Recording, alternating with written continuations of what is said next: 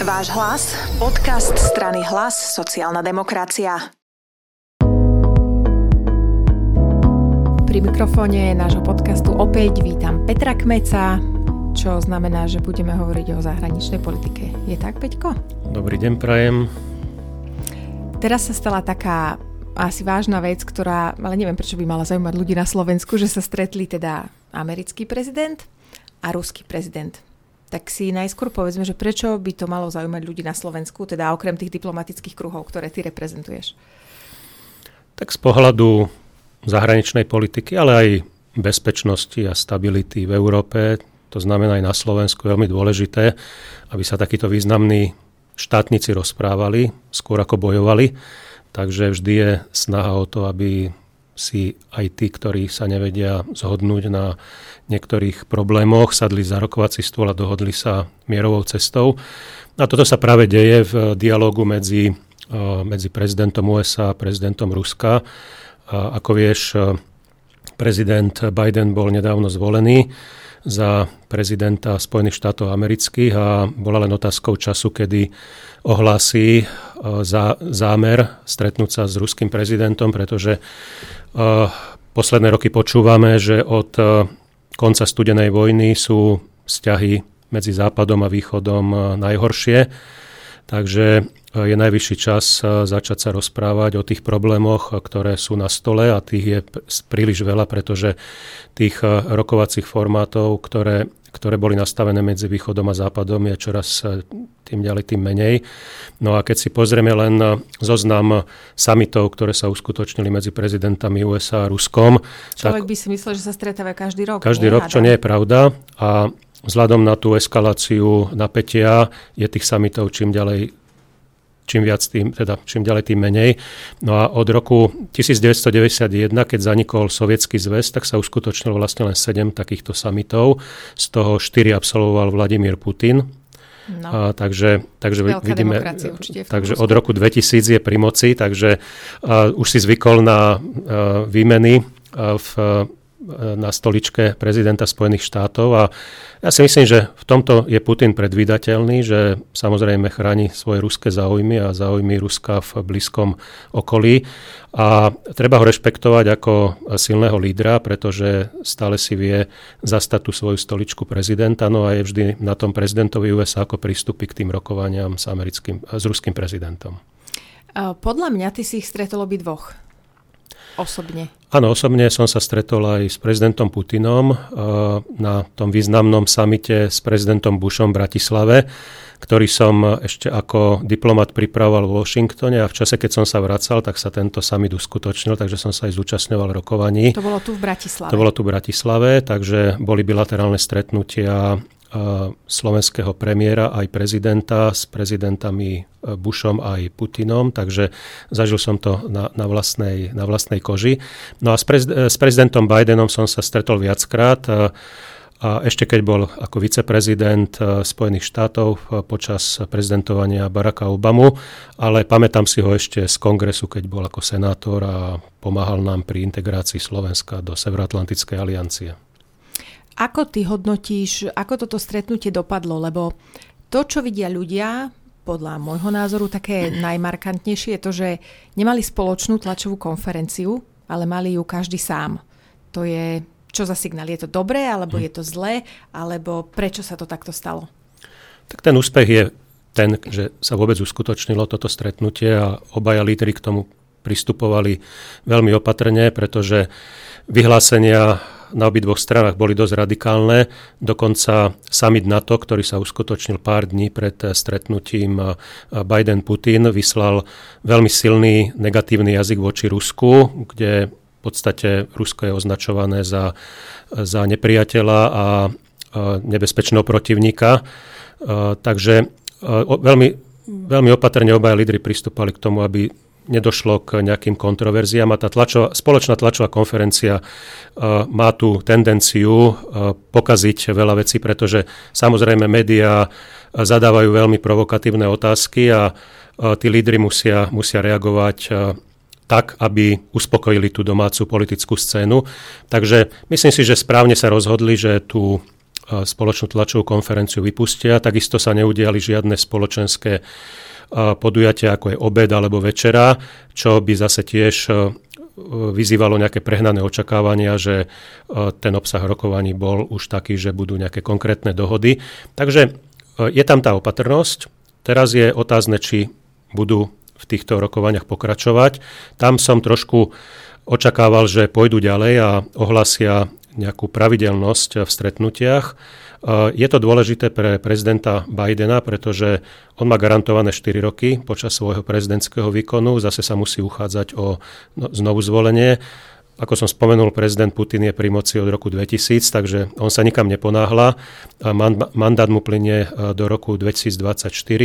Ohlasil, že bude sa znovu uchádzať na ďalšie 6-ročné obdobie, takže dá sa s veľkou pravdepodobnosťou očakávať, že ho tu budeme mať do roku 2030. Takže prežije ešte ďalších... 2030 sa bude uchádzať o ďalšie Možno, áno, má tam ešte možnosť podľa ústavy, takže do roku 2036 môžeme na teraz. ako na teraz očakávať, že, že Putin bude pri moci. Takže vy vystrieda ešte viacero amerických prezidentov, takže pre prezidenta Bidena je veľmi dôležité, ak chce dosiahnuť eh, nejaký prielom eh, vo vzťahoch s Putinom a teda s Ruskom, tak eh, mal by si nastaviť ten komunikačný kanál na tie 4 roky, pretože toto stretnutie len otvorilo dvere a bude sa očakávať, že teda prídu nejaké ďalšie návrhy na, na stretnutia už s riešením konkrétnych problémov. To ďalšie stretnutie treba postaviť do pozície, že tam sa bude budovať reálna dôvera. Toto bolo len také oťukávanie. No a potom by mali prísť konkrétne problémy, ako je napríklad odzbrojenie, klimatická uh, dohoda, potom uh, blízke zahraničie, predovšetkým Ukrajina, Bielorusko, Gruzinsko. No a tam už bez, ako vieme, bez Ruska sa žiadny prielom nedá očakávať, takže Putin musí byť vtiahnutý do týchto rokovaní veľmi aktívne. Ako môže Slovensko prispieť a môže vôbec nejakým spôsobom prispieť k tomu, aby tá situácia sa pohla tam, kam chceme, čiže hm. k ponechaniu mierových stavov? Musíme, musíme práve podporovať takéto formáty rokovaní medzi americkým prezidentom a ruským prezidentom. A tu, tu treba povedať, že pre Slovensko je životne dôležité, aby sa podobným spôsobom aktívne zapojila do tohto dialogu Európska únia, pretože sme jej členom a tam vieme ovplyvňovať pozície a rozhodnutia, ktoré budú potom presadzované za rokovacím stolom s Ruskou federáciou, pretože v tom bilaterálnom formáte s Ruskom my nevieme ovplyvniť tieto veľké geopolitické veci, ale keď sa do toho vloží Európska únia, tak už to má svoj výtlak. A tu som dosť prekvapený, že uh, Európska únia už dlhšie nevyšla s takýmto rokovacím formátom. Zase sa čakáme aké, aké výsledky výjdu z rokovania medzi USA a Ruskom. A tu si myslím, že EÚ by mala byť oveľa aktívnejšia.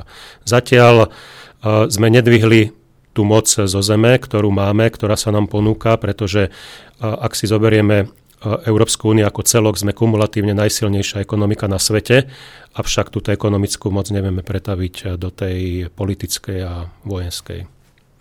A ten ďalší summit, alebo nejaký ďalší krok, alebo niečo taký, ktorý by mohol byť možno viditeľný pre občanov, to očakávaš kedy, že sa stane? Hmm. Tento rok asi ťažko povedať, keďže vlastne sa začnú veci asi diať až hm. na jeseň, v lete asi chce mať každý pokoj, takže asi ďalší krôčik bude až na budúci rok? Ja som tak optimisticky očakával, že lídry sa dohodnú na pravidelnom formáte rokovaní. Ak by boli ohlásené tieto termíny, napríklad o rok sa stretneme a vyhodnotíme obsahovo, čo sa dohodnú či už ministri zahraničných vecí alebo vyjednávači v jednotlivých oblastiach. A tie boli viac menej načrtnuté, každý si odprezentoval oblasti, ktorého, vyslovene dráždia v tých bilaterálnych vzťahoch.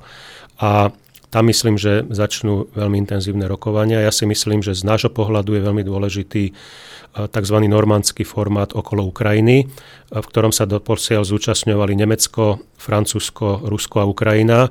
Spojené štáty ohlasili, že sa chcú aktívne do tohto formátu zapojiť, čo zvyšuje šance, že by sa mohli pohnúť rokovania o budúcnosti Ukrajiny e, dopredu. Ale tam treba povedať, že bez Ruska to nepôjde a musia sa hľadať e, určité spôsoby riešenia e, budúcnosti Ukrajiny, aby bola ošetrená aj ochrana ruskojazyčného obyvateľstva na území Ukrajiny alebo na Kryme. Ty si ešte na začiatku spomínal, že teda taký výraz, ktorý všetci poznajú, a to je studená vojna. Naozaj je to také zlé? Tak stojíme na kryžovatke a teraz e, aj tieto rokovania nám ukážu v najbližších rokoch, či, sa stô, či skôr smerujeme k studenej vojne, alebo e, budeme sa rozprávať o nových formách vládnutia vo svete, pretože niektoré tie formáty, ako je OSN, či už Bezpečnostná rada, alebo G7, alebo aj G20, ktoré sú vytvorené momentálne, nie sú efektívne. Každý ten formát e, má svoje vlastné dôvody, takže už sú rôzne úvahy, ako to moderné budúce vládnutie nastaviť iným spôsobom. No a viacerí reálni experti sa zhodujú, že bez Ruska, bez Číny to nepôjde. Čo sa týka ale situácie na Slovensku, keďže sme priamy sused s Ukrajinou, tak toto napätie a jeho pretrvávanie tak bude to mať, alebo mohlo by to mať nejaký priamy vplyv na to, čo sa deje na našej východnej hranici? Tak ako, akákoľvek eskalácia toho napätia, ktoré tu je do vojenského konfliktu, má bezprostredný vplyv, negatívny vplyv na Slovensko. Sme hraničiacou krajinou, sme susedom. Takže nielen z vojenského pohľadu eh, by nás to bezprostredne ohrozovalo, ale aj tými ďalšími eh, dopadmi, ako je napríklad migrácia, nekontrolovaná migrácia. A to by bolo nielen eh, odchod Ukrajincov z Ukrajiny smerom na Slovensko a ďalej na západ, ale aj potom strata kontroly nad územím Ukrajiny, ktoré je tiež tranzitnou krajinou pre mnohé nelegálne migračné vlny. A tú hranicu máme momentálne pod kontrolou, ale bola by to veľmi obrovská nebezpečná situácia, ak by došlo k vypuknutiu vojenského konfliktu na území Ukrajiny. Takže musíme sa tomu vyhnúť za každú cenu a tieto možnosti rokovaní, či už na tej najvyššej politickej úrovni, alebo aj potom aktívne zapojenie Európskej únie pre nás životne dôležité. Povedal náš expert na zahraničnú politiku, pán Peter Kmec, eh, ktorého najbližšie vyspovedáme zase o niečom, čo sa ľudí možno trošku viac týka, ale túto tému budeme aktívne sledovať a zase niekedy na jeseň, keď bude možno nejaký zlom, tak si ho zase sem posadíme americko-ruským vzťahom. Ďakujem pekne a želám krásne leto.